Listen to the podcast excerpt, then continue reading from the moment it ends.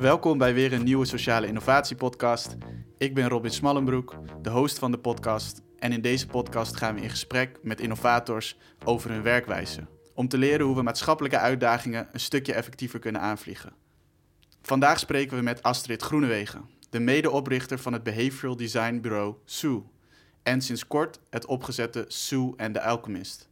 Een consultancybureau, researchbureau en academy voor iedereen die over gedragsontwerp wil leren of het wil toepassen op een project. Ook schrijft Astrid enorm scherpe blogs over gedragsontwerp, waar ik eerder gefascineerd heb gelezen over bijvoorbeeld de confirmation bias, over hoe je iemand met een compleet andere mening toch een beetje naar je kan toe laten bewegen. Enorm veel om over te praten in dit gesprek, van het inhoudelijke gedragsontwerp tot en met het procesmatige designproces waarin al deze ja, inhoudelijke zaken samenkomen. Welkom Astrid. Dankjewel, dankjewel voor de uitnodiging. Hoe, uh, hoe gaat het vandaag met jou? Ja, het gaat prima. Ja. Ja? Ja. Um, goed opgestaan? Goed opgestaan. Het is een mooie herfstdag. Uh, en uh, jij bent er, dus ik, ik heb er zin in. Nou, dankjewel voor, voor de, dat, dat ik hier mag zijn vandaag. Um, om er gelijk in te gaan, um, wat is voor jou, en dit is ook een beetje de verrassingsvraag, wat, wat, wat, is voor jou de, de meest elegante behavioral design tweak die, uh, ja, die je misschien ooit hebt gezien, of ooit is misschien wel een groot woord, maar gewoon eentje die in je, in je opkomt? Um, ja, wat meest elegant is, lastig is net als van zeggen, je hebt vijf kinderen, kies je favoriet kind. Ja, uh, okay. Maar eentje die in mij opkomt, um, even nadenken hoor Robin. Um, kijk, ik hou heel erg van uh, behavioral design oplossingen die heel erg op gemak zitten. Dus helpen mensen niet na te denken en ze toch betere beslissingen laten nemen. Dus een van de ja, uh, Goldie Oldies, tenminste voor mij, maar misschien voor de luisteraars niet, is de bekende pianotrap. Ik uh, weet niet of je die ooit hebt gezien. Ja, die heb ik ooit gezien. Uh, ja. Dat was om mensen te bewegen um, eerder de trap te nemen dan de roltrap. En dan kan je zeggen, neem nou de, de trap, want dat is gezonder voor je. Maar zij hebben toen de trap veranderd in piano, um, ja, pianogeluiden, waardoor het spelen werd om over de trap te gaan. Toen zag je dus heel veel mensen letterlijk de trap nemen in plaats van de roltrap. En ik hou heel erg van de simpelheid van dat soort interventies. Mensen niet la laten denken, maar ze toch zo onbewust het betere laten doen. Dus er is iets leuks. Je wordt eigenlijk gewoon aangetrokken tot iets leuks wat je kan doen. Ja, dus uh, voor mij zit het heel erg in. Het hoeft niet per se leuk te zijn. Dit is een voorbeeld van leuk. Maar ook ja. dat uh, het leven gemakkelijker wordt of prettiger. Of uh, dat je iets wat je Kijk, wij hebben allemaal onderliggend motivatie om iets te doen. Uh, gedrag op zich doen we omdat we iets willen bereiken. En als je kan zorgen dat je met een interventie dat gedrag makkelijker, leuker, uh, plezieriger of sneller kan doen bereiken, dat zijn de interventies uh, waarvan ik denk, ach, die had ik willen verzinnen. Of die wij proberen te ontwikkelen. Ja, cool, gaaf. Daar gaan we straks nog veel dieper op in. Eerst ietsje meer context. Wat, is eigenlijk, wat zijn jouw drijfveren als het gaat om dit werk te doen? Um, nou, mijn, mijn achtergrond zit in reclame. En ooit met mijn mede-oprichter Tom de Bruyne hadden we ook een digitaal uh, reclamebureau. Maar wat wij zagen en wat ook uh, mijn persoonlijke frustratie was, is dat eigenlijk al het interessante niet in reclame meer gebeurde. Dus mijn drijfveer ooit om dat te doen was dat ik gefascineerd ben. Hoe krijg je mensen in beweging? Hoe krijg je ze mee? En dat deed, ik vroeger met reclame. En wat we zagen is dat in Silicon Valley eigenlijk veel meer de interessante dingen gebeurden. En daar waren ze ontzettend bezig met uh, behavioral economics, gedragswetenschap. En toen ik daar wat verder in ging verdiepen, toen kwam ik er eigenlijk achter dat heel veel van die kennis ontzettend relevant is en heel interessant en uh, ook heel effectief kan zijn, maar dat het voor groot deels in handen was van mensen die er niet per se het goede mee wilden. Dus uh, dat was de ene drijfveer van kunnen wij het inzetten ja. op een manier zodat er betere dingen mee worden gedaan. En het tweede was uh, dat het heel vaak heel wetenschappelijk bleef. En toch met onze achtergrond uit reclame, uh, wat heel praktisch was, dachten we, als we het nou eens uh, toepasbaar kunnen maken. Als we nou echt kunnen zorgen dat er iets uitkomt. En dat zijn eigenlijk de twee drijfveren. Dus één is meer missiegedreven en de ander is, ja, kunnen we het praktisch maken, zodat we er ook echt iets mee kunnen bereiken. En, en wat voor zaken zag, zie je dan, misschien nog steeds, mm -hmm. waarin uh, mensen het misschien wel voor het, ja, voor het slechte. Voor het slechte gebruiken. Nou ja, de, de meest uh, uh, zichtbare toen de tijd, uh, dat was een hele grote drijfveer van ons, is politiek. de opkomst van het populisme. Je, je kunt er, ik vind er van alles over. Um, zeer conservatieve, rechtse meningen. Maar als je het heel ja, op metaniveau bekijkt, zijn zij artiesten in gedragsbeïnvloeding. Hm. Uh, dus, maar ik vind dat niet per se tot beste leiden. Een heel polariserende maatschappij die daardoor ontstaat. Maar ook als je kijkt naar uh, voedingsindustrie, de verslaving aan suiker die we allemaal hebben. Uh, nou, dat zijn denk ik de twee grootste op het gebied van gezondheid en het gebied consumentisme. Mensen alles maar aansmeren wat ze eigenlijk niet nodig hebben of wat niet goed voor ze is. En de politiek. Ja, ja, suiker is ook een hele herkenbare. Ik merk dat ik eigenlijk altijd als ik een beetje te veel eet, dan krijg ik een migraine. En toch is het een soort van. Ik merk dat iedereen, niemand zich goed voelt eigenlijk bij, maar het zit overal in. Ja, het zit overal in. Ja. Uh, geen uh, podcast over suiker. Nee, nee. Maar uh, ja, en we zitten nu bij Sue ja. in Amsterdam. en tegelijkertijd hebben jullie, hebben jullie sinds kort ook Sue en de Alchemist opgezet. Kan je daar wat uitleg over geven? Van wat, voor, wat voor bedrijven zijn dat en hoe staan die tot, in verhouding tot elkaar? Ja. Kijk, uh, beide bedrijven hebben als, uh, uh, ja, als gemeenschappelijk dat we bezig zijn om gedragswetenschap toe te passen. Om zaken vooruit te brengen. Progressie vinden we echt heel belangrijk. Waar Sue iets meer zit op echt concrete gedragingen, zit Sue in die Alchemist veel meer op reputatie en beeldvorming. Dus, dat heeft nog wat uitleg nodig. Dat heeft wat uitleg nodig. Ehm, nou, bijvoorbeeld een uh, opdracht die je bij uh, Soe zou kunnen vinden, is van uh, nu heel, heel relevant met COVID, van hoe zorgen we dat mensen meer handen gaan wassen?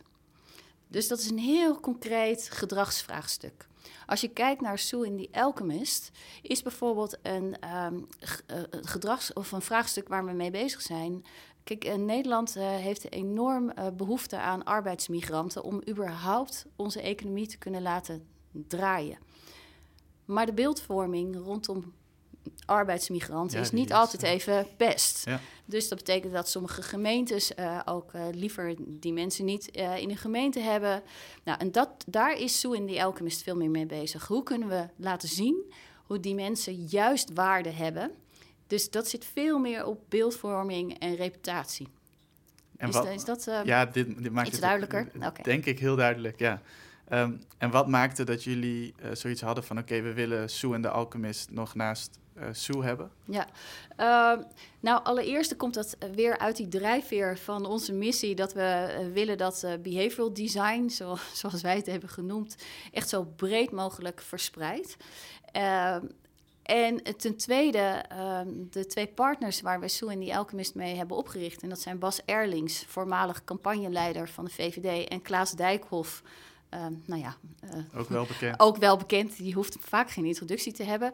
Um, bij de allereerste Bas Erlings bij ons aankwam, goh, ik zou, ik zou eigenlijk wel uh, dit willen doen. Die beeldvorming, reputatie vanuit uh, gedragswetenschap. En later sloot Klaas zich erbij aan. Nou, en hoe interessant is het om met zulke slimme denkers dit te doen? als iemand, twee personen zijn die zo'n bak aan ervaring hebben in um, dit gebied en daar ook nog het goede mee willen doen. Um, want dat was voor ons natuurlijk wel maatstaf. Ja, dan was dat een uh, uitgelezen kans om dit ernaast te doen. Of erbij te doen. Ja, dus die hele oorspronkelijke drijfveer van die, ook die politiek met het populisme, daar kan je dan ja. heel direct heb je ja, ja, betere kennis kan je eigenlijk niet in je team hebben, volgens mij. Precies, en uh, deze mannen willen ook echt dingen ten goede veranderen. En uh, hebben dat via de politiek een tijd gedaan, maar ja, doen dat nu vanuit een ander vlak. Gaaf. Ja. Gaaf. Gaan we ook zo meteen op verder. Uh, maar jouw rol, jij bent de founder, uh, een van de founders van, uh, van Sue. Ja. en Sue en de Alchemist. Wat is jouw rol eigenlijk binnen het bedrijf? Wat mijn rol is, is we zijn dus eigenaar-founder. Dus mijn rol is samen met mijn partners in de bedrijven echt om te zorgen dat we een stabiele groeionderneming maken. Dus dat we echt zorgen dat we een verschil in deze wereld kunnen maken door te blijven groeien en interessante projecten te doen. Dat is enerzijds, dus dat is heel erg mijn ondernemersrol. Um, en anderzijds uh, ben ik verantwoordelijk echt voor hoe het merk Soe zich gedraagt. Uh, want ik wilde, ik vind practice what you preach. Als je zegt uh, dat, um, dat uh, alles gedragsverandering is en dat je alles vanuit menselijke moet doen, dan moet je bedrijf eigenlijk ook daar de showcase voor zijn. Dus de manier waarop we hier met personeel omgaan, hoe het kantoor eruit ziet, hoe wij met klanten omgaan, overal zit um, gedragspsychologie in. En daar ben ik verantwoordelijk voor. Plus een groot deel ook voor um, onze trainingstak. Ja, want de trainingstak die is nog uh, niet heel uh, veel benoemd. En volgens mij toen we hier net binnen liepen, toen was er zelfs een training bezig. Ja. ja. Wat, wat doen jullie bij die trainingstak? Um, dat is de Behavioral Design Academy. En die is eigenlijk geboren toen wij met Sue aan, de, aan begonnen met Behavioral Design. Was dat nog redelijk nieuw. Um, en wij werden steeds vaker gevraagd: willen jullie een keynote geven? Willen jullie daar iets over vertellen? En toen dachten we: ja, maar als we onze missie nou serieus nemen, dan willen we best een keynote geven, maar willen we eigenlijk dat zoveel mogelijk mensen dit ook kunnen. Dat niet alleen dat we niet heel defensief worden over onze kennis, maar dat we dat gaan delen. En zo zijn we een officiële opleiding begonnen. En dat is Behavioral Design Academy. En um, we geven daar, die nu bezig is, waar jij naar refereert, is de fundamentals training. Dat is echt een basistraining waarin mensen methodiek uh, leren. De belangrijkste theorie, maar vooral methodiek en tools krijgen om dat direct toe te passen. Uh, nou, en dat doen we nu. Ik geloof dit het zesde jaar is. En uh, ja, het is ontzettend leuk om te doen. En we geven er nu ook andere trainingen in. En, en wat, wat voor fundamentals kan je iemand dan bijvoorbeeld ja. meegeven om ook te zorgen dat nou ja, zij bij die, verandering, aan die, ja. bij die verandering aansluit eigenlijk? Nou, het begint met uh, mensen echt uh, inzicht te geven, want het is vaak echt een eye-opener, net als dat het voor mij ook ooit was, hoe mensen keuzes en beslissingen nemen. Hoe dat eigenlijk werkt in je hoofd. Want als je dat begrijpt, kun je gedrag beïnvloeden. Dus daar, daar, daar begint het mee. En dan uh, zeggen, oké, als je die inzichten dan hebt, wat doe je daar dan mee? Hoe kun je daar nou iets tastbaars mee maken? Nou, en daar hebben we een model voor ontwikkeld. Uh, wij noemen dat gedragsinterventies. Vanuit de gedragswetenschap niet zomaar leuke creatieve ideeën ontwikkelen, maar ideeën die daadwerkelijk keuzes en gedrag beïnvloeden. Dus die methode leren ze en vervolgens leren ze hoe, de, hoe ze dat kunnen testen bij mensen. Hm. En ook weer rekening houdend met hoe hun hoofd via allerlei vooroordelen misschien uh, dingen, resultaten stuurt. Dus het is eigenlijk de methode die we ook in onze consultancy toepassen, leer je daar. Maar je krijgt heel praktische tools. En als we voor deze podcast een soort van de basis van dat behavioral design zouden moeten... want er zijn vast heel veel mensen ook die hier naar luisteren... die denken van, nou ja, wel eens van gehoord... Ja. Uh, maar nog onbekend mee. Van hoe, hoe, ja, hoe kijk je naar behavioral design? Of wat zijn misschien de, een beetje de key elementen daarin?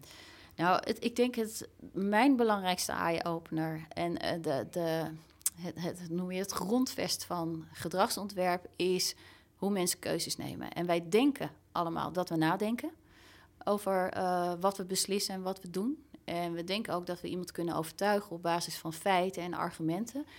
Maar uh, het onderzoek in de gedragswetenschap heeft echt aangetoond dat de meeste van onze keuzes nemen we totaal onbewust op basis van shortcuts die we maken en we postrationaliseren. En dat moet je begrijpen. Want je ziet gewoon om je... Om we postrationaliseren? We postrationaliseren. Dus onbewust uh, nemen we een beslissing. Mm -hmm. En vervolgens gaan onze hersenen heel hard aan de slag om daar de juiste argumenten bij te vinden. Zodat het allemaal klopt. En dat hebben we eigenlijk allemaal niet zo in de gaten. We denken gewoon dat dit onze mening is. Maar heel veel dingen worden bewust, uh, onbewust gestuurd. Dus als je dat onbewuste snapt, kun je ook zorgen dat je daarop intapt en mensen even andere keuzes kan laten maken die wellicht veel beter voor zichzelf zijn of voor de leefomgeving. Ja, en nou, ik wil nu niet een. Maar ja, ik zit hier met een gedragsontwerper, maar hoe, hoeveel is dan? Nu ben ik gewoon even heel nieuwsgierig ja. op die inhoud. Hoeveel is postrationeel en hoeveel is... Kan je dat zeggen? Hoeveel is gewoon rationeel? Ja, dat kan ik zeker zeggen. Ah, het is cool. zelfs in percentages... 96% van al onze keuzes zijn onbewust. Wauw. Dus we denken maar... Dus we kunnen wel nadenken.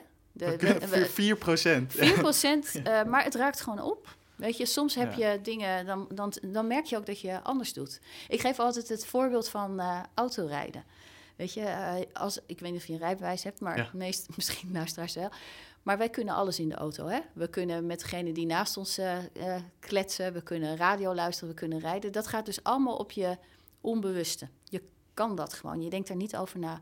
Maar zodra er ineens een file staat, dan heb je zoiets, ah, even niet praten, radio uit. Dan ga je dus in dat bewuste systeem. Maar dat moet, je, dat moet je echt op afroep doen. En gedurende de dag raakt dat ook op. Het is gewoon niet zoveel. Ja, dan heb je gewoon minder vermogen voor. Minder, vermogen, ja. ja. Oké. Ja, ja, super interessant. Ehm, en nou oké, dus, dus de, uh, de, de, basis is dus dat je je beseft wat, wat dan, uh, dat je dus ook postrationeel en dat je heel veel onbewuste keuzes maakt. En wat, wat kun je dan vervolgens um, daarmee doen? Zeg maar, wat maakt het dan behavioral design? Nou, um, wat misschien één stapje, wat behavioral design is, ja. überhaupt, want dat is natuurlijk ook zo'n mooie term die, uh, die, die leuk klinkt, maar wat is het?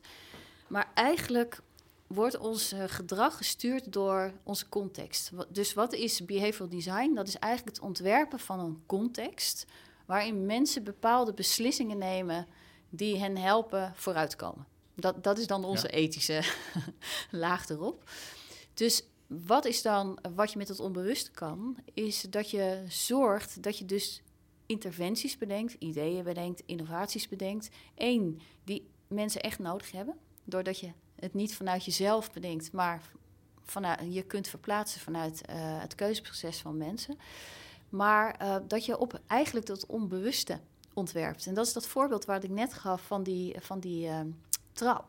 Ja, dat, Is, dat is ontwerpen op je onbewust. Iemand gaat niet heel erg denken, nou, zou ik vandaag nou eens de pianotrap nemen? Nee, het is gewoon leuker en je gaat het doen. En dat is wat je er vervolgens mee doet. En dan kan je daar allerlei, um, er zijn allerlei uh, bewezen principes vanuit de wetenschap. Ja, uh, hoe je dat kunt doen. En ja. een uh, heel bekende is bijvoorbeeld social proof. Als heel veel mensen het doen, nou, dan ga ik het ook maar doen, want dat lijkt wel beter. Daar denk je niet heel hard over na.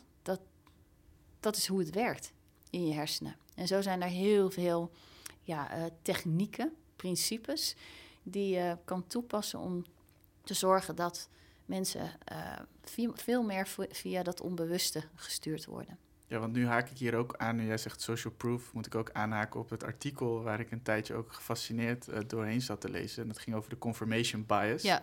Ja, misschien kan je het beter gewoon zelf toelichten dan in plaats van dat ik probeer te struikelen over dit, uh, zeg maar, goed toelichten. nou, eigenlijk uh, hebben we het stiekem al over gehad. Wat uh, confirmation bias is, een bias is een, een, een, denkfout ehm, die we allemaal maken. Hè? Mm -hmm.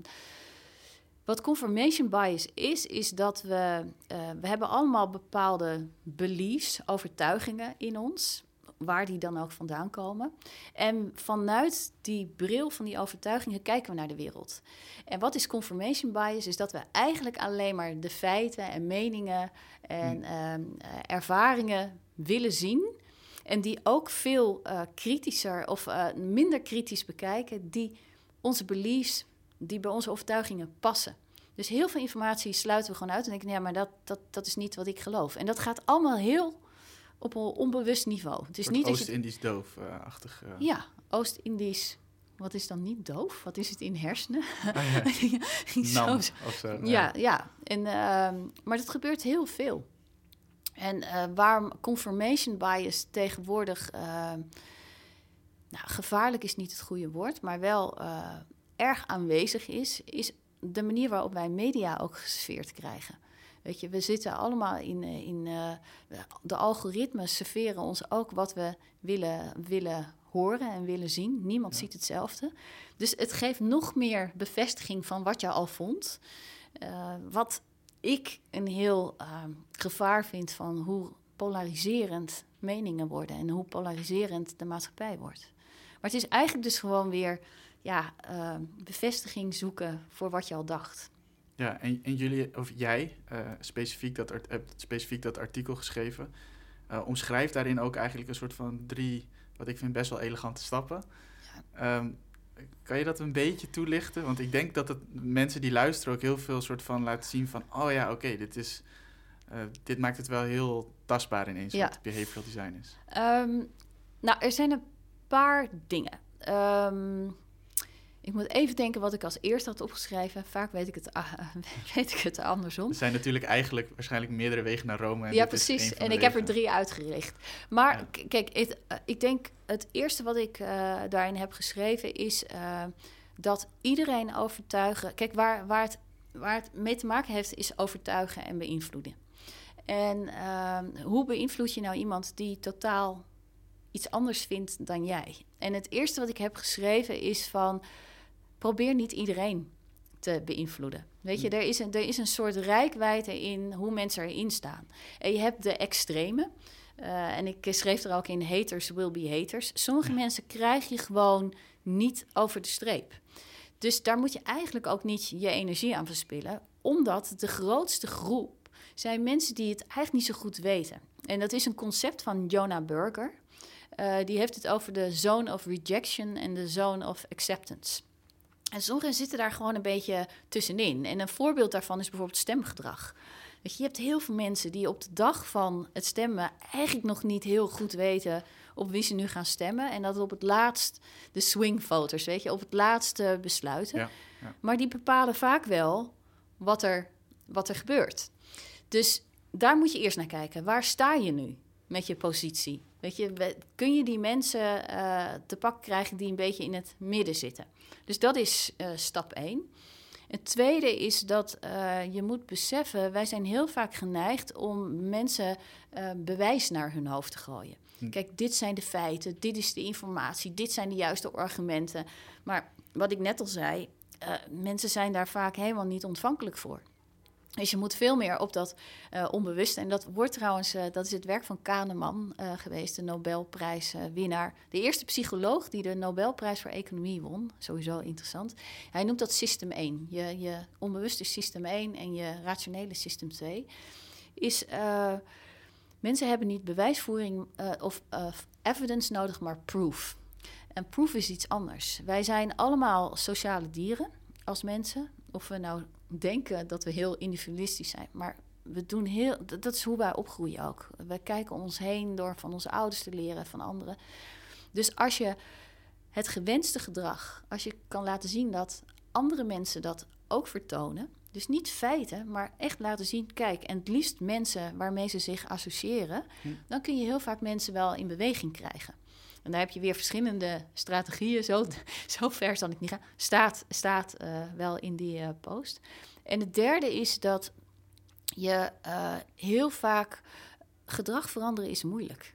Dus het is gewoon niet makkelijk. Iedereen die zegt van je gooit er een sausje overheen en het gebeurt, dat klopt niet. Het is niet magie. Ja. Um, maar het kan wel. Want we veranderen allemaal wel eens van gedrag. Weet je, we zijn uh, allemaal, sterker nog, de uh, meeste mensen willen op vakantie. Omdat ze even in een andere omgeving willen of andere kleren naar een andere. Dus gedrag veranderen kan, maar je moet het kleiner maken. Dus uh, in plaats van uh, te zeggen, ja, je moet nu milieubewust gaan leven, ehm, moet je eigenlijk veel meer aanhaken op een onderliggende motivatie. Waarom zou, wat zou iemand, voor iemand nou milieubewust leven kunnen opleveren. En dat noemen we job to be done. En ik geef in mijn uh, uh, blog ook voorbeeld van uh, bijvoorbeeld recyclen of milieubewuster leven. Ja. Een onderliggende motivatie van iemand kan zijn: ja, ik wil gewoon dat mijn gezin en kinderen veilig opgroeien. En als je daarop aanhaakt. En dan vervolgens zegt: Oh, maar ik maak het gedrag even klein. Ik zet bijvoorbeeld een recycle container naast de school, waar ze toch moeten zijn dan laat je iemand een klein stapje maken. En hoe werken onze hersenen nu weer? Dat als we eenmaal gedrag hebben vertoond, dan denken onze hersenen, oh, ik ben zeker iemand die dat belangrijk vindt. Zo wordt dat je nieuwe confirmation bias eigenlijk. Absoluut. En dat is ook het grote verschil met traditioneel denken was altijd van je moet kennis geven, dus informatie en dan houding en dan gaat iemand gedrag. Gedragsontwerpers werken andersom. We laten eerst iemand gedrag vertonen en dan zie je dat ze hun houding aanpassen en ook openstaan voor kennis. Dat was een lang antwoord op een korte vraag. Ja, het maakt wel, tenminste bij mij, uh, maakt het inderdaad iets extra duidelijk. Dat je inderdaad, ik heb dat System 1 en 2 wel eens, ik heb het eerlijk gezegd niet gelezen, maar wel natuurlijk, de, het is allemaal de kortere artikelen. Um, maar inderdaad, wat je zegt, dus dat net zoals dat je zegt van oké, eerst het onbewust is het grootste deel en de meeste beslissingen maak je onbewust en dan post-rationaliseer je. Zo werken jullie dus ook in de, ja. in de uitvoering. Ja, dus uh, wat we, het is ook echt een tweetrapsraket. Dus je kunt best wel informatie geven. Er zijn natuurlijk, uh, er zijn natuurlijk uh, voorbeelden te noemen dat mensen ook gewoon informatie moeten hebben. Mhm. Alleen wat we zeggen, je moet eerst dat systeem 1 er klaar voor maken. En dan vervolgens juist informatie geven om die confirmation bias weer te activeren. Om eigenlijk te zeggen, oh zie je, ik heb de juiste keuze gemaakt. Ja. Op dat ja. moment kun je, kun je dus confirmation letterlijk naar de hand geven. Ja, gaaf. Ja, ehm, ja we gaan nu eh, in de podcast door naar, zeg maar, oké, hoe gaan jullie dan eh, aan de slag met projecten? Ja, Terwijl ik merk dat ik eigenlijk bijna, ja, maar jullie hebben ook een eigen podcast. Jullie hebben Sue en de Alchemist podcast. Ja. Dus eh, ik denk dat dat sowieso een aanrader is om te gaan bekijken. En binnenkort ook de Sue podcast. Ja. Ehm, dus als mensen nog veel verder in, naast de blogs, nog veel verder in behavioral design willen gaan, dan kan dat. absoluut. Ja, dus dat is heel cool. Ehm, dan is mijn vervolgvraag aan jou. ehm, als je een project zou ja, kunnen nemen als voorbeeld, zou je ons dan een beetje kunnen meenemen in ja, hoe, je, Ja. hoe je start bijvoorbeeld met zo'n project en wat Ja. voor stapjes je dan maakt? Nou, ik, eh, eh, wat wij, eh, wij hebben de behavioral design methode ontwikkeld. En dat kwam vanuit, vanuit die. nou, pijn is een groot woord. Maar het feit dat er zoveel fascinerende wetenschappelijke kennis is, nog steeds. Maar dat het heel weinig praktisch werd gemaakt. En toen dachten we, ja, oké, maar wij willen echt het praktisch maken. Ja. Dus in elk project, eigenlijk in, in zowel de academy als het project eh, zijn we met de behavioral design methode bezig. Dus als wij een vraagstuk krijgen, begint dat altijd met de eerste stap en die heet insight. En dat is ehm, letterlijk eh, in de hoofden van mensen kruipen. En dat doen we door gesprekken met ze te hebben, één op één. En we hebben daar een, eh, eh, een gesprekstechniek zodat je ook echt eh, het gedrag van mensen naar boven haalt. En we hebben een model ontwikkeld waarbij we wat ik net zei, die dieper liggende motivaties, waarom iemand bepaald gedrag vertoont of niet vertoont, die job to be done naar boven halen. Maar ook de krachten die gedrag in de weg staan en gedrag juist kunnen bevorderen, die halen we allemaal naar boven in interviews. Ehm, dat is ons start eigenlijk. En dan vullen we dat influence framework in, zodat we precies zien, ah, waar zitten nou Nu bot- maak je me heel nieuwsgierig naar dat framework. hè? naar dat je. framework. Jeetje, je moet fundamental course. fundamental ja, course sorry. Ja, gewoon Nee, nou ja, eigenlijk heel kort gezegd. eh, eh, je hebt eh huidig gedrag en je hebt gewenst gedrag. Je hebt die mens die vooral onbewust beslissingen neemt. Dan heb je eh, huidig gedrag en je hebt gewenst gedrag. En iemand vertoont nu gedrag omdat hij zijn job to be done, zijn onderliggende motiv- eh, motivatie, omdat hij die vervuld wil eh, zien. Eh, om je een heel concreet voorbeeld te geven, want anders blijft het zo abstract. Maar zeg ehm, dat bewegen. Mensen meer laten bewegen, bijvoorbeeld. Eh, huidig gedrag kan zijn dat iemand dat niet of te weinig doet. En gewenst gedrag dat hij dat meer gaat doen. Dan kan je zeggen, nou, eh, je moet meer bewegen, want het is goed voor je. Of je kunt kijken, wat is een mogelijke job to be done van mensen om ze te laten bewegen. En dat kan bijvoorbeeld zijn, eh, iemand gaat trouwen en denkt, ik wil wel een beetje mooi in die trouwjurk passen. Maar het kan ook... een sociale beweegreden zijn. Eh, iemand is net naar een nieuwe stad eh, verhuisd en denkt: ik wil nieuwe mensen ontmoeten. Of eh, een ouder denkt: ja, ik wil wel gezond oud worden en een goed voorbeeld zijn voor mijn kinderen. Dus dat zit. Die job to be done, die halen we eerst naar boven. Vervolgens, als je dat weet, dan ben je er nog niet. Want er zijn krachten die zorgen dat iemand inderdaad beweegt naar dat gewenste gedrag. Ehm, neem eh, eventjes dat die goede ouder zijn voor je kinderen. Het kan zijn dat je nu gewoon echt merkt, als ik, eh, als ik moet rennen met mijn kinderen, dan dat, dat gaat gewoon niet. Ik ben buiten adem en dat noemen wij een pain. Hm. Nou, en als een pain, en dat kan irritatie, frustratie, eh, iets, een negatieve ervaring van je huidige gedrag. Als je die naar boven haalt, kan dat helpen om iemand naar het gewenst gedrag te krijgen. Het kan ook zijn dat je zegt: kijk, eh, als je het gewenst gedrag gaat vertonen, wordt dat die job to be done die jij wil realiseren, wordt veel leuker, makkelijker. Dat is waar we het net Ja. over hadden. Dat noemen wij een gain. Nou, dit noemen we de behavioral boosters bovenin. En dat is iets anders dan een USP trouwens. Heel veel mensen denken altijd, oh, benefits, USP's. Maar daar gaat het niet om. Het gaat niet om wat jouw product of zo eh, kan bieden, maar het gaat om hoe kan je iemand beter zijn doel eh, doen realiseren. En dan heb je onderin krachten in het influence framework die mensen vasthouden in hun huidige gedrag. En dat zijn twee krachten. Eén is comfort. En dat is eigenlijk voordelen van eh, het huidige gedrag. Om- werksituaties kan bijvoorbeeld zijn: ja, maar ja, eh, ik kan wel op afstand gaan werken wat ik wil, maar uiteindelijk word ik beoordeeld in hoe hard ik werk. En als mijn baas me niet ziet, dan dat is een Ja. comfort bijvoorbeeld. Ja. En je hebt anxieties, en dat is alles wat iemand opwerpt ehm, waarvan die zegt: ja, maar dat werkt niet hoor, eh, dat nieuwe Hmm. gedrag. Dat kan een smoesje zijn, het kan gebrek aan kennis zijn, gebrek aan geld. Nou, dat brengen we in kaart. En op basis daar start dus een project mee. En op basis daarvan kun je kansen spotten. Wat als we een interventie doen, eh, bijvoorbeeld om een anxiety weg te halen, dan kunnen we eh, eh, gedrag eh, veroorzaken of ontwerpen. Dus dat is de eerste stap. Want je kiest dan dus ergens in dat framework, kies je iets van, ah, dit is een, we gaan deze anxiety gaan we aanpakken. Ja, ja we, we maken daar een behavioral statement van wat, welke mensen, welke job to be done, wat moeten we wegnemen zodat we het gedrag kunnen ontwerpen. En uiteindelijk kun je daar ook de pains en gains in doen, maar je moet vooral ook het grootste onderschatten is anxieties wegnemen of comfort vervangen. Want ja, motivatie is echt niet eh, genoeg helaas. Als dat, omdat dat weer die confirmation bias is of zo, waar iemand al in zit. Of is dat te kort door de bocht? Ehm, kan zijn, ja. maar het is meer dan dat. Het is, eh, ja, het is gewoon lastig. Ja, dus je moet ja. blokkades wegnemen. Dat is, je moet het eh, mak of gedrag makkelijker maken. Dat is eigenlijk de troef die een gedragsontwerper in handen heeft. Dus dan moet je ook heel goed begrijpen wat dat gedrag in de weg staat. En niet alleen maar zeggen, oh, maar het is zo goed als je het doet. Nou, dus dat is de eerste stap. En dan gaan we echt kijken op basis van die behavioral statement, of die kans, makkelijker gezegd, van hoe kunnen we daar nou interventies op ontwerpen. En dan eh, beantwoorden we eigenlijk vier vragen. Dat is ons eigen model, het SWAG-model. Swag, nice. Swag, ja. Dus weer een, een system één ding, zodat je het kan onthouden. Want de volgorde van de letters klopt eigenlijk niet. Maar eh, het is ons manier van zo Ja. kun je het altijd onthouden. Bij mij werkt het, ja. Kijk, dat is fijn om te horen. Maar eigenlijk zeg je van, kan iemand het gewenste gedrag vertonen? Wil iemand het vertra- eh, gedrag vertonen? Dus is can, want in swag. Ik zal hem even... En ehm, wordt iemand aangezet tot het gewenste gedrag? De spark, de S. En gedrag gebeurt nooit, bijna nooit. Zeldzaam na één keer. Dus again, nog een keer. Nou, en zo gaan we, eh, hebben wij vanuit de gedragspsychologie allemaal manieren waarop je dat can kan verhogen, de want kan verhogen, manier waarop je spark kan doen en wanneer je dat meerdere keren kan doen. En zo bouwen we interventies die we vervolgens ook in een flow zetten. Dus uh, je moet, dat noemen we weer 4 C's. Dat is ons laatste model hoor. Uh, dat is, ja, je moet... en 4 C's is goed te onthouden. Oké, okay, fijn.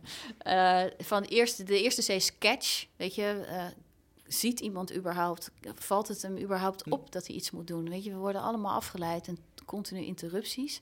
Het tweede is dan convert, echt het gedrag laten vertonen. Derde is waar we het over hebben gehad, confirm. Als iemand dat nou eenmaal heeft gedaan, zorg dat hij ook overtuigd raakt of ziet dat hij het juist heeft gedaan. En um, als je echt een habit wil, kijk, uh, sommige gedrag hoeft maar één keer. Je hoeft je bijvoorbeeld maar één keer aan te melden voor het donorregister. Maar soms uh, bewegen uh, is meer habit, dan zeggen we continue. Ja. Dus de vier, nog een paar keer interventies doen. En dat prototypen we ook echt bij echte gebruikers. Wij zien alles als een assumptie. En dan uh, gaan we de, heel ruw die uh, ideeën of interventies al prototypen. Weer met interviews, door dingen te laten zien. Show, don't tell. En zo doorlopen we de loop totdat we het gewenste gedrag zien. Dus dat is, in een, ja, dat is hoe we het doen. Ja, waarschijnlijk voor, uh, voor jou in een notendop. omdat een project natuurlijk veel langer duurt. Kan je, ja. Zou je een voorbeeld kunnen geven van iets wat je dan... Nou ja, ik kan me voorstellen dat het best veel is om te helemaal uit te leggen hoe het in die 4 C's en in die, dat swag-model past. Mm -hmm. Maar wat je dan vervolgens, uh, ja, wat heb je, hoe heb je het getest? Wat heb je getest? Zou je daar een beetje een beeld van kunnen geven? Nou, het, het, um, ik kan wat voorbeelden geven. Wat, wat het mooie is, uh, um, wij weten nooit van tevoren wat we moeten maken. Dus uh, waar we vroeger in de reclame was het gewoon een campagne of communicatie. Maar nu kan, het, uh, kan er wel eens uitkomen dat we bijvoorbeeld de klantenservice anders moeten brieven. Of uh, hm. dat we uh, een product moeten aanpassen. Of wel een campagne. Dus het ligt heel erg aan ja, wat er uitkomt. Maar om je wat voorbeelden te, te geven. ehm, we hebben voor zakelijke dienstverleners opdrachten gedaan om mensen financieel zelfredzamer te maken. Dus eerder verstandige beslissingen, bijvoorbeeld over hypotheken te nemen. En daar hebben we letterlijk proposities voor producten. Nou, dat zijn gewoon uh, regels op witte vellen geschreven, die we op de grond leggen en aan mensen vragen: wat spreek je het meest aan, wat niet, wat begrijp je wel, wat begrijp je niet. Dus het is heel rudimentair. Waarom maak je die keuze dan om dat zo te doen? Uh, omdat we zo, ze echt uh, niet willen beïnvloeden door het merk wat erop staat. Uh, of, de, of de foto of de persoon die op de foto uh, staat ze aanspreekt. Dus dit is echt in de eerste fase. Begrijpen ze het wel? Ja, ja. snappen ze wat er van ze wordt verwacht?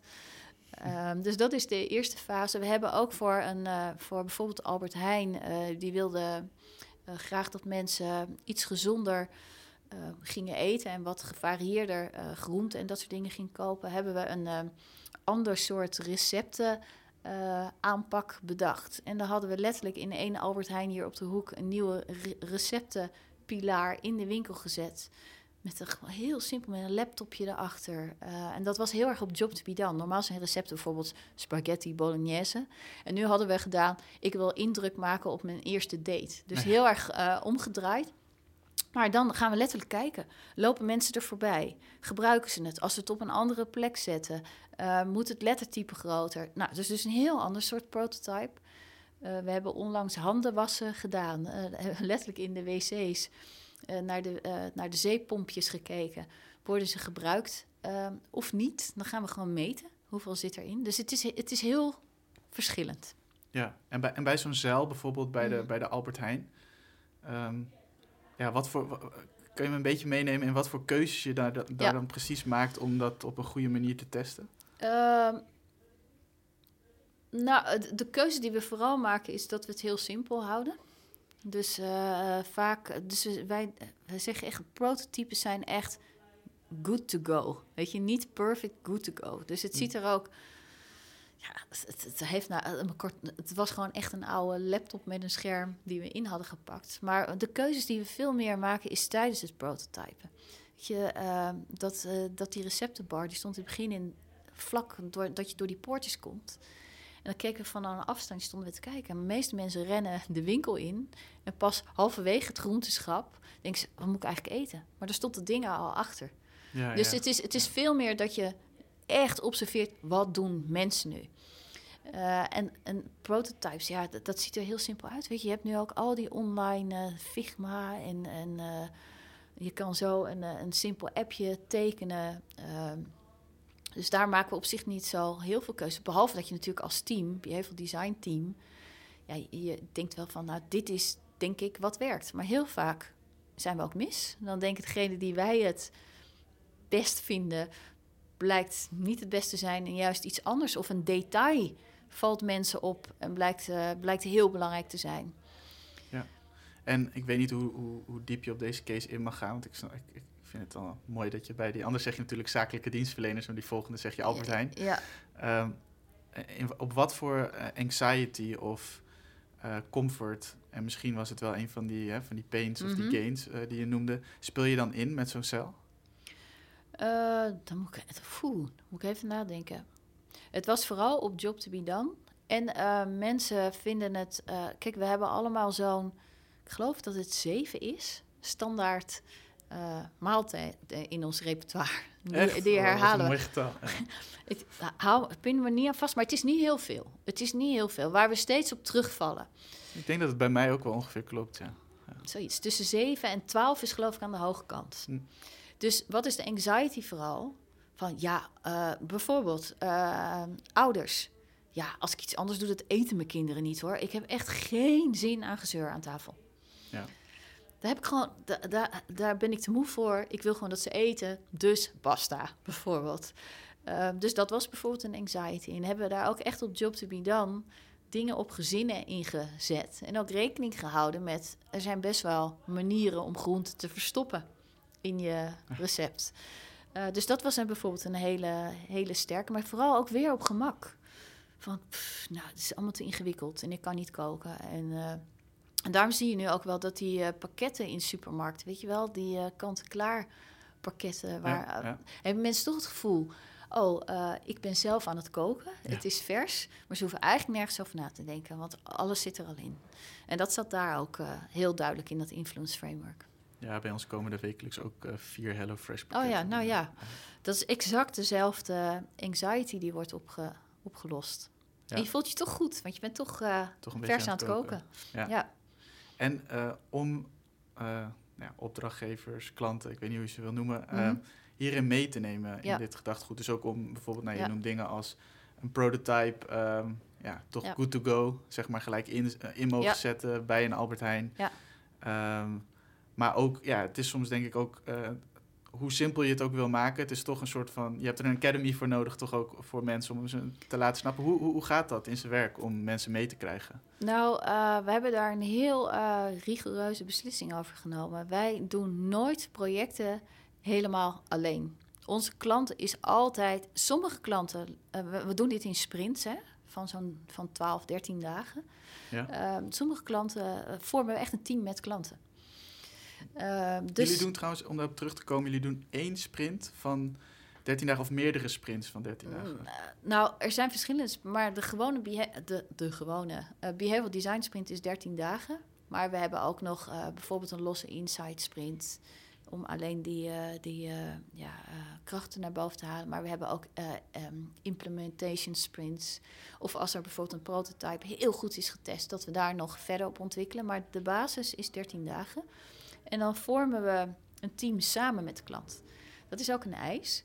En vroeger was dat uh, alle 13 dagen, wat best wel heftig was, ook voor onze klanten. En nu is dat uh, op bepaalde cruciale uh, momenten dat ze het echt moeten zijn. En één cruciaal element is de interviews vooraf. Want we hm. zitten allemaal vol met assumpties. En we denken allemaal dat we het weten. En we hebben allemaal een mening. Daar zien ze jee, dit is, dit is echt mijn klant. Dus daar moeten ze sowieso zijn. En dat geldt ook voor die uh, prototype test. Uh, daar moeten ze ook zijn. Ja. Dus uh, wat wij juist heel vaak merken, we nemen ze dan ook gewoon tijdens het sprinten mee in het gedachtegoed. Dus uh, als we het influence framework vertellen we over system 1, system 2. Als we de interventies doen, vertellen we over uh, hoe je dat kan doen vanuit gedragswetenschap. Als in een review met elkaar organiseren of... Gewoon echt, het is bijna learning by doing, ja. uh, zeggen we altijd. Uh, dus we merken heel vaak dat... Waar vroeger, toen we nog reclamebureau waren, wij heel erg ons best moesten doen om het te verkopen bij een klant. Dat nu soms die klant gewoon nog harder staat te verkopen, omdat ze het proces hebben meegemaakt. En dat is een heel bewuste keuze geweest. En dat is dus ook niet voor elke klant geschikt. Maar de meeste die lopen hier echt euforisch weg, omdat het ja, zo'n ander perspectief is. Um, en vaak zijn ook doorbraken op dingen waar ze echt al heel lang op vast zaten. En, en kom je dan ook wel eens tegen dat, net als dat je moet ontwerpen voor uh, die eindgebruiker die uh, zijn pakket of zijn, zijn recept wil kiezen, Um, dat iemand daar met zo'n grote bepaalde bias eigenlijk aanwezig is. Dat klinkt bijna alsof een soort van extra design-uitdaging. Ja, dat is ook zo. En ik denk dat dat heel erg in ons voortraject zit. Dus uh, als letterlijk uh, uh, opdrachtgevers voor het, ons, voor het eerst bij ons eh, aankloppen. we praten eigenlijk niet zoveel over Soe. ik praat nu heel veel over Soe met jou. Maar normaal stellen we heel veel vragen vooral. Waar zit je mee? Dus ook om de job to be done van onze opdrachtgevers te begrijpen. En eigenlijk daar zit de buy-in. Dus als we beginnen... En we doen een hele, uh, hele uitgebreide kick-off sessie hm. met onze klanten. Van wat denk je dat er al is? Wat is echt het gedrag wat je wil veranderen? Daar, daar wordt echt door het team heel veel tijd voor genomen om echt uit te vlooien. Waar zit het nu? Dus om die job to be done, daar helemaal zeker van Ja, en überhaupt de opdracht, klopt die wel? Welk gedrag wil je eigenlijk veranderen? En wel, wat heb je al eerder gedaan? Wat heeft wel niet gewerkt? Welke assumpties heb je? Waar denk je dat het zit? Dus ook om dat al naar boven te halen. Want dan zie je dus ook dat heel veel van die assumpties, als ze eenmaal in de interviews zitten, dat denken, oh, het klopt eigenlijk helemaal niet wat wij dachten. Maar omdat je in, een vroeg stadium met elkaar dus al die assumpties heel uh, naar, boven naar, boven haalt. Ja. Ja. ja. ja. ja. ja super interessant. Ja. En is, is dat proces dan ook bijna nagenoeg hetzelfde? Bijna dat zeg maar, de, de canvas en de modellen die je invult in een voortraject, dat die hetzelfde zijn als tijdens het project zelf? Of? Uh, dat is misschien een beetje de gekke vraag, maar... Klinkt bijna als namelijk wat je net zei, dat het gewoon ook toepasbaar weer is. Dat je gaat kijken van, oké, maar wat is hier de anxiety van de klant? Wat is ja, maar dat is zo. Influence Framework kun je kun je op jezelf toepassen. Maar kun je op je, op je partner toepassen, kun je op je klanten, kun je, je kunt het ook voor alles toepassen. Dus ja, in die zin klopt dat. Interessant. Maar het maakt het wel, daarom is het ook zo krachtig. Heel vaak, eh, doordat je echt ook probeert te begrijpen wat je klant nodig hebt, kun je hem ook helpen. Dus we, we, ja, we doen dat vooraf. Dat wil niet zeggen dat het altijd lukt. Hè? Nu klinkt het als dat, uh, hij zei net al, het is geen magie. Mhm. Maar wij lopen ook best wel tegen dingen aan. eh, ja, dat dat gewoon niet werkt. En dat eh, we opdrachten ook niet doen. Ja, want wat zijn randvoorwaarden die sowieso moeten, ja, goed moeten staan bij een project waarvan je denkt van ja, dan, dan Ja. kunnen wij ook impact maken als Soe? Nou, er zijn, er zijn een paar dingen. K- Kijk, waar we in het begin heel erg tegenaan liepen, is eh, dat uh, opdrachtzuiders... Ja, ja, maar we hebben al onderzoek gedaan. We hebben al onderzoek, dus dat hoeft niet. Geef ons gewoon ideeën. Ja, eh, we doen, toen hebben we ook gezegd... oh, hier kunnen we ook wel van leren. Want we moeten het misschien geen onderzoek noemen... want dat is het eigenlijk ook niet. Wat wij doen is een gedragsanalyse. Maar als, als klanten dat echt niet willen... en wij noemen dat eh, falling in love with the problem... Klanten moeten bereid zijn om verliefd te worden op het probleem wat we moeten oplossen, om hun eindgebruiker. Dus dat is één. Eh, en soms ja, zeggen mensen van nee, dat willen we niet, gaan er maar gewoon dingen maken. En dat doen wij niet. Wij volgen altijd dit eh, proces. En het tweede is eh, dat klanten moeten durven conclusies uit te stellen. Het, het is ook een heel normale bias. Hè? Het heet de expert fallacy. We worden allemaal betaald om ergens verstand van te hebben. Stel je voor dat je Ja. zegt, ik weet het niet. Weet je? Het is maar een assumptie. Dat voelt heel... Maar dat is wel wat er nodig is in dit proces. Dus echt je eigen assumpties luisteren naar je klanten... of degene die je wilt beïnvloeden. kunnen natuurlijk ook werknemers zijn of burgers, eh, weet ik het. Ehm, dat is het tweede. En derde is eh, ja, durven prototypen. Wat jij net ook al zei, van eh, snel durven leren. En dan kom dat is de beste, die drie elementen, als die er zijn, ja, dat is de beste route naar succes. En dat wil je voelen bij de klant op het moment dat je aan het begin met elkaar in gesprek bent. Ja, en, daarom, onze klanten zijn eh, vaak ook, eh, heel vaak wordt mij, eh, mij gevraagd, ja, maar wat voor soort klanten, nou, en welke branches? Nou, van alles. Maar ze hebben allemaal gemeenschappelijk dat ze denken, met de huidige manieren en methodes lukt het niet. Dus ze zijn allemaal heel nieuwsgierige professionals. En vaak als je die eenmaal te pakken hebt, ja, die, die staan er gewoon open voor. Ja, gaaf. Ja. En, en die sprint, want dat, ik word altijd heel enthousiast als ik iets hoor als een 13-daagse sprint. Ik ben Mhm. zelf ooit een keer verliefd geworden op dat boekje Sprint toen dat uitkwam. Van, eh, eh, Google. Ja, van die Ja. Jake Knapp. Ja. En dat, die, dat ze het toen omschreven. Er zitten natuurlijk wat kanttekeningen bij, maar ze doen het wel in een incrementele innovatie doen Ja. ze in vijf dagen. En nou ja, ook omdat vaak als ik de berekeningen maak ehm, ja, binnen organisaties van hoeveel innovaties je eigenlijk moet doorvoeren en hoe lang ze eigenlijk wel niet duren, dan, dan is die som vaak helemaal niet goed te maken op Nee. een of andere manier. Nee. En dan, dus dan ja, word ik gelijk heel gelukkig als ik 13 dagen hoor. Maar zou je daar nog iets meer beeld van kunnen geven van hoe, ja, hoe flik je dat eigenlijk in, eh, in 13 dagen? Nou, ik denk dat het eh, allerbelangrijkste is dat je een methodiek hebt. En dat zit natuurlijk ook in dat boek eh, Sprint. Ehm, er zit snelheid in omdat we een heel rigide methodiek volgen. En daarbinnen krijgt hij wordt hij gekleurd door de opdracht. Maar in principe, voor elk soort klant en elk soort opdracht die we hebben, volgen we deze methode. En die is ook heel, eh, heel eh, vastgelegd. Op dag 1 gebeurt er dit, op dag 2 du- eh, gebeurt er dit. En het is heftig. Ik zeg niet dat het makkelijk is, maar aan de andere kant, het, we zorgen altijd, dat is ook een van de eisen, dat er een beslissingsnemer in het team zit. Het zorgt er ook voor dat er knopen worden doorgehakt. Want je moet wel. En heel vaak vertragen processen ook, omdat er te veel tijd over en iedereen mag een mening. Ja, nee, ja. wij zeggen gewoon nu, wat wordt de opportunity? Wat wordt de gedragsuitdaging waar we op gaan sprinten? En nu, wat worden de prototypes? Waar gaan we op testen? Dus het, het, het proces dwingt je ook om ehm, sneller keuzes te maken. Hele duidelijke stappen en, en, die, en die beslisser dus. En hoe kies je nou wie dan de beslisser is? Dat eh, wordt in de kick-off eh, ook eens een vraag. Wie is iemand in de klant, eh, van de klant? Wie komt er in het team die ook echt beslissingsgerechtigd is? En als iedereen dan wijst naar de, naar de CEO of de, een of andere dir- director? Nou is ja, dat- dat kan het zijn, maar dan moet hij er wel in zitten. Ja. Ja. Kan, hè? We, we, we doen ook eh, op C-level eh, projecten. Maar je hebt dan nooit... heb je, ik, ik vraag me eigenlijk af, heb je dan ook wel eens dat je denkt van... Oh ja, nou, iedereen wijst daar naartoe. Terwijl je eigenlijk misschien denkt van... Nou ja, ik weet niet of dat de meest logische... Want soms is hiërarchie... Ik weet Ja. niet of hiërarchie altijd...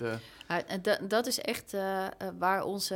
Wij hebben sprint leads. Die hebben ook echt de zware taak om, de, om die groep zo te managen. mm, Want dit klinkt nu allemaal heel vlekkeloos, maar we hebben allemaal onze gedragspatronen. Dus er komen altijd weer assumpties of uitstel. Ja. Dus die sprint leads, die zijn ook echt cruciaal in dit proces. Eh, en die hebben soms best een harde dobber om de boel eh, ja, recht te krijgen. Ehm, dus het kan zijn. En dan stellen ze, durven ze ook die kritische vraag te stellen. Ja. ja, dat klinkt een beetje als de hectiek van... Een, wat ik soms zie bij event managers van hele grote events. Die zie je ook altijd met dat met Ja. vuurrode ogen. Ja, ja nou ja, het, het vraagt gewoon... eh, weet je, wij zeggen hier altijd trust the process. En ook tegen klanten. We weten... We hebben ook wel eens dat we een opdracht krijgen... en denk je, zo, dat is best... eh, Ja. Dat is best moeilijk. Maar trust the process. En dat doen onze sprinters fantastisch. Die, die weten gewoon... Er komt, er komt schuring in. Er zit Mhm. af en toe pijn in. Maar gewoon er doorheen lopen. We En weten dan, dat eh, die stappen goed... We weten dat het goed komt. Ja. En ehm, nou, we komen een beetje eh, eh, richting het einde van, van het interview, maar, of van de podcast. Het is meer een gesprek, hoop ik, Ja. dat het ook zo voelt. Absoluut. Maar ehm, eh, als jij nou zou moeten benoemen wat voor jou echt soort van de grote uitdagingen zijn. Je laat al een paar keer er doorheen schemeren van, ja, we hebben natuurlijk over dingen goed nagedacht, Ja. Ehm, maar niet alles gaat vlekkeloos. Ja. Als jij uitdagingen zou moeten benoemen eh, in je werk, ja. wat zou dat zijn? Maar kijk, los van die dingen die ik zei, van dat je sommige klanten hebt die zeggen, ach, ik ken dit al, of we hebben al onderzoek gedaan, eh, Mhm. denk ik dat op wat hoger niveau iets waar wij als eh, eigenaren mee bezig zijn, is, en dat komt weer voort uit die missie, we willen echt dat mensen dit gaan toepassen. En ehm, dus we zeggen bijvoorbeeld ook voor de Academy, we willen niet in de business van training zitten, maar in de business van mastery. Want hoe enthousiast iemand ook is na twee dagen, of soms met de advanced course hebben we ook, dat, dat loopt een paar maanden, is uiteindelijk zit hij in zijn eigen werkomgeving en moet hij het gaan doen. Van hoe zorg je nou, hoe kunnen wij zorgen dat we mensen faciliteren dat ze het kunnen doen? Want zo'n sprint, ik zei het al, die sprintleads hebben een harde dobber. Ja. Ja. hoe kunnen wij nou verwachten dat een klant dan dit denken in één keer in zijn organisatie gaat doen? Dus zitten wij na te denken, nou kunnen we misschien ook daar lightweight vormen in verzinnen. Zo, en klanten daar de tools voor geven, zodat ze in ieder geval iets meer behavioral design denken in een organisatie. Dus dat is voor nu onze grootste uitdaging van hoe zorgen we dat het niet one-off zijn, waar mensen wel heel eh, enthousiast zijn, maar hoe kunnen we allerlei dingen doen? En dat doen we, dat doen we ook. En dat doen we ook gratis. Voor alumni bijvoorbeeld. Zodat ze het echt kunnen gaan toepassen. Zodat we echt dat, ja, leger klinkt heel, maar ik, ik wil eigenlijk een leger van gedragsontwerpers hebben eh, die het goede doen met deze kennis. Dus Die dat ook er is allemaal mini-academies eigenlijk kunnen uitgeven. Ja, of gewoon eens in een team zeggen: laten we eens drie mensen interviewen en een influence framework proberen in te vullen. Of laten we eens in plaats van zomaar een idee een mini hackathon, maar dan wel met eh, gedragsprincipes te doen. We- Of eh, we hebben terugkomdagen gratis voor alumni, waar we ze blijven bijspijkeren. Ehm, dat vind ik, en dat vind ik ook dat wij dat moeten doen vanuit onze missie, ehm, nu onze grootste uitdaging. Hoe zorgen we dat het beklijft en dat het, we zeggen wel eens, eh, zo groot wordt als Scrum. Iedereen scrumt nu. Wij willen dat eigenlijk iedereen behavioral design, in ieder geval als expertise, kan toevoegen aan zijn team. Want je kunt er veel mooiere dingen mee doen. Ja, ja het, is, het is ook zo fundamenteel eigenlijk. Het, Ja. het is bijna te gek voor woorden eigenlijk dat het niet iets, niet zo'n... Ja, maar het is relatief nieuw. Ja. Dus, eh, nou ja, we, we, we zijn aan het pionieren, maar dat is wel heel leuk. Ja, ontzettend gaaf. Ehm, ik heb een, eh, een, een vraag tot slot. Mhm. En eh, nou, een aantal van de vragen stuur ik natuurlijk vooraf eh, eventjes door. En deze is dat soms ook wel handig. Ja. Ik weet niet of je er al naar hebt kunnen kijken, maar het gaat over... wat is voor jou een must-read, een must-watch... en je persoonlijke jam. Dus misschien ja, gewoon een nummer, zodat mensen nog even door kunnen, door kunnen gaan op de podcast. Oké, even denken. Nou, een must-read is gelijk een beetje must-watch. Uh, want uh, de basis van uh, dit hele denkgebied is Kahneman, wat ik al zei, Kahneman Tversky, die de Nobelprijs hebben gewonnen met hun boek Thinking Fast and Slow. Dat gaat over die twee denksystemen. Het is een Thai-boek. Maar Kahneman heeft ook in de ehm, Google doet van die uh, interview uh, sessies uh, op YouTube. Ja, Google Talks. Google Talks. Daar ja. zit Kahneman in. Als je die kijkt, ben je helemaal Dat is het bij. Nice. Dus het boek is gelijk een watch. Verder vind ik het boek Alchemy van Rory Sutherland echt een aanrader. Dit is een reclameman die ook echt probeert gedragswetenschap in creativiteit te krijgen. Mm -hmm. En ik vind uh, een van de beste boeken die ik onlangs heb gelezen, Persuasion van Cialdini. Ja. Cialdini heeft uh, ooit uh, zes beïnvloedingsprincipes geschreven, maar dit gaat over wat, welk, wat moet je doen voordat je iemand gaat beïnvloeden. Dus dat gaat heel erg over die context creëren. Dus dat is een beetje. Als in hoe je het ontwerpt, zoals, zoals jullie ja. framework? Of als in. Persuasion. Ja, nee, ja. Hij geeft allerlei voorbeelden hoe een ruimte eruit ziet, uh, welke woorden je gebruikt. Okay, ja. Nou, heel interessant. Gaaf. Want we hadden het altijd over per persuasion, maar eigenlijk is er persuasion, iemand klaarmaken voor uh, een andere keuze te maken. Ehm, qua kijken vind ik TED Talks zit een aantal hele goede tussen. Bijvoorbeeld China Iyengar gaat over keuzearchitectuur. Dan Gilbert gaat over behavioral design van een gelukkig leven. Uh, hele leuke kijktip is Nudge Talk. Wordt ieder jaar uh, georganiseerd. Uh, dat staat allemaal op YouTube. En wij hebben ons Behavioral Design Fest. Staan ook allemaal op YouTube. dus dat is ik denk dat je dan al aardig aan het kijken en het lezen bent. Ja. en dan een personal jam. Ja, ja. Jeetje, maar echt één nummer. Ja, ja of een playlist. Een playlist. ja. Nou ja, ik uh, ben een, uh, ik ben een uh, techno-fanaat. En als ik moet schrijven... We hebben allemaal soep-playlists trouwens op Spotify. Oh, ja, cool. ook op Job to be Dance. Dus die kun je vinden. Nou. Dus een beetje ook op je mood, weet je. Wil je, wil je wat ritme, wil je kunnen concentreren. Die staan allemaal op Spotify. En de techno-playlist is Die staan op mijn persoonlijke, ja. ja. En die zijn ook allemaal op mood. allemaal op job to be done. Dus totale beroepsdeformatie zit er ook. Uh. En verder als laatste, want kijken denk je altijd in video's. Mhm. Mm -hmm. Maar eigenlijk toen ik uh, jouw vraag las, dacht ik...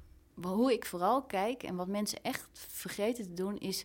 ga naar buiten ik leer het meeste van mensen. En uh, als wil je goed gedrag ontwerpen, moet je gewoon gefascineerd zijn door mensen.